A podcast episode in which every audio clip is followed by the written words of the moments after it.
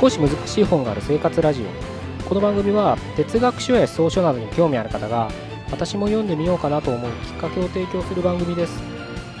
それでは274回目よろしくお願いします。今日は完璧主義っていうのをちょっと考えてみたいと思います。よく、まあ、私完璧主義者だからとかね辞任してる人もいれば人からそういうふうに言われる人。あはたまた自分がね誰かを見ててそういうふうに感じることっていうのは多々あるかと思うんです。で僕も結構その毛が強いタイプで何かやっぱね完璧にねやろうとやらなきゃいけないっていう意識が結構いつも働くタイプなんですよ。なのでうーん何かね新しいことを始めるのにちょっと時間がかかってしまったりとかうん何かを始めても思い通りにいかなかったらやっぱり自分のね完璧とする理想像があるわけじゃないですか。それとはやっぱり当たり前ですけど初めのスタートでそこにたどり着くのは難しいわけですからほぼ不可能なわけですからその自分の理想とやり始めた最初の一歩と自分が思ってる理想とのギャップに挫折してやめてしまうよくあると思うんですよこういうこと。僕ももちろんありますしね。でじゃあ完璧を求めないのはいいの？かじゃあ完璧を求めないことにねしてみようってそれはそれでなんかちょっともったいない気もするんですね。まあ、とりあえずやってみようっていうのはそれもういいのかもしれないですけどある程度自分なりに理想があってそれを目指そうっていうなんかイメージ像がないと始めてもなんかどっち行っていいか分かんなくなっちゃいますよね。でやっぱりね時間とか有限にある人特に若い人とか、まあ、お金もいっぱいある人とかね時間もいっぱいある人だったらまあいろんなねあの回り道するっていうのももちろんそれは重要なことですからいいかとは思うんですけどやっぱりそれなりにね仕事をしてたりとかまあ、特に平日ね仕事してて空いた時間で何かをするって言ったらなかなかね遠回りしすぎるのも良くないと思うんですよ。遠回りするのは僕は必要だと思うんですけど遠回りしすぎるのは良くないかなというふうに思うので是非ねその完璧主義者っていうのをねあの少し自分の中で見直してほしいなと思ってるんですね。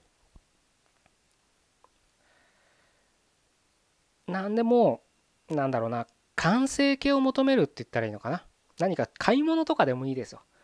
なんか一番いいのが欲しくなるとか一番完成したのが欲しくなるとかね。あとは次もっといいやつが出るんじゃないかとかね。そういうふうに思う人も多分完璧主義者の傾向は強いと思うよ。完璧主義完全主義者って言ったらいいのかな？うん。傾向は強いのかなというふうに思いますね。なのでやっぱりバランスが大切で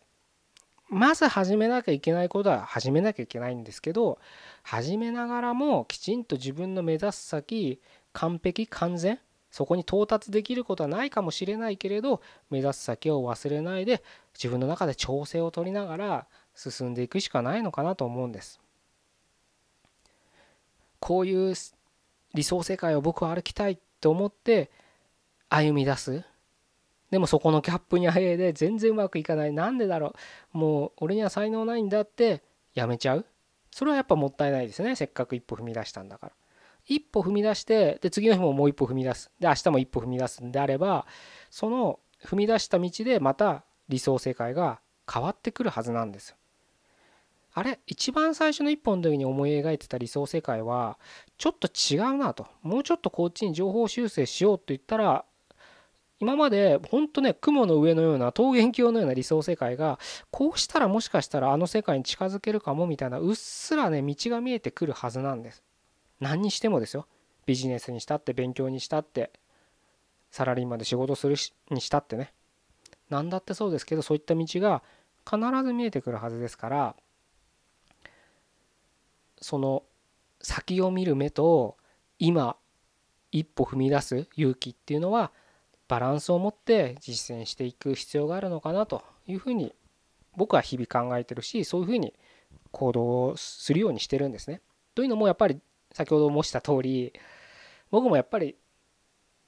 結構完璧主義者なんですよ。理想世界を結構ね思い込みがちでね。で何かを始める傾向が強い人なんです。で大体100%と言ってようとその世界は 実現できないですからそれは僕が勝手に妄想してるだけの世界ですから現実には現実は今一歩ずつ踏み出すしかないわけです。で僕らは現実しか生きられないわけですからその現実をどう理想とねつなぎつないでいくかっていうのはもうやれるのは現実世界で自分が何とかするしかないわけですからやっぱりそのゴールと今現、まあ、スタートって言ったらいいのかな。それの調整を日々やっていくしかないのかなというふうに思います。結構ね難しいことだと思うんです。ただこれがないとこれをやらないと、うん、どっかでやめちゃうのかなっていう気がするのでたまにはこういう話もいいかなと思って今日はお伝えさせていただきました。では以上で終わりたいと思います。274回目ここまでどうもありがとうございました。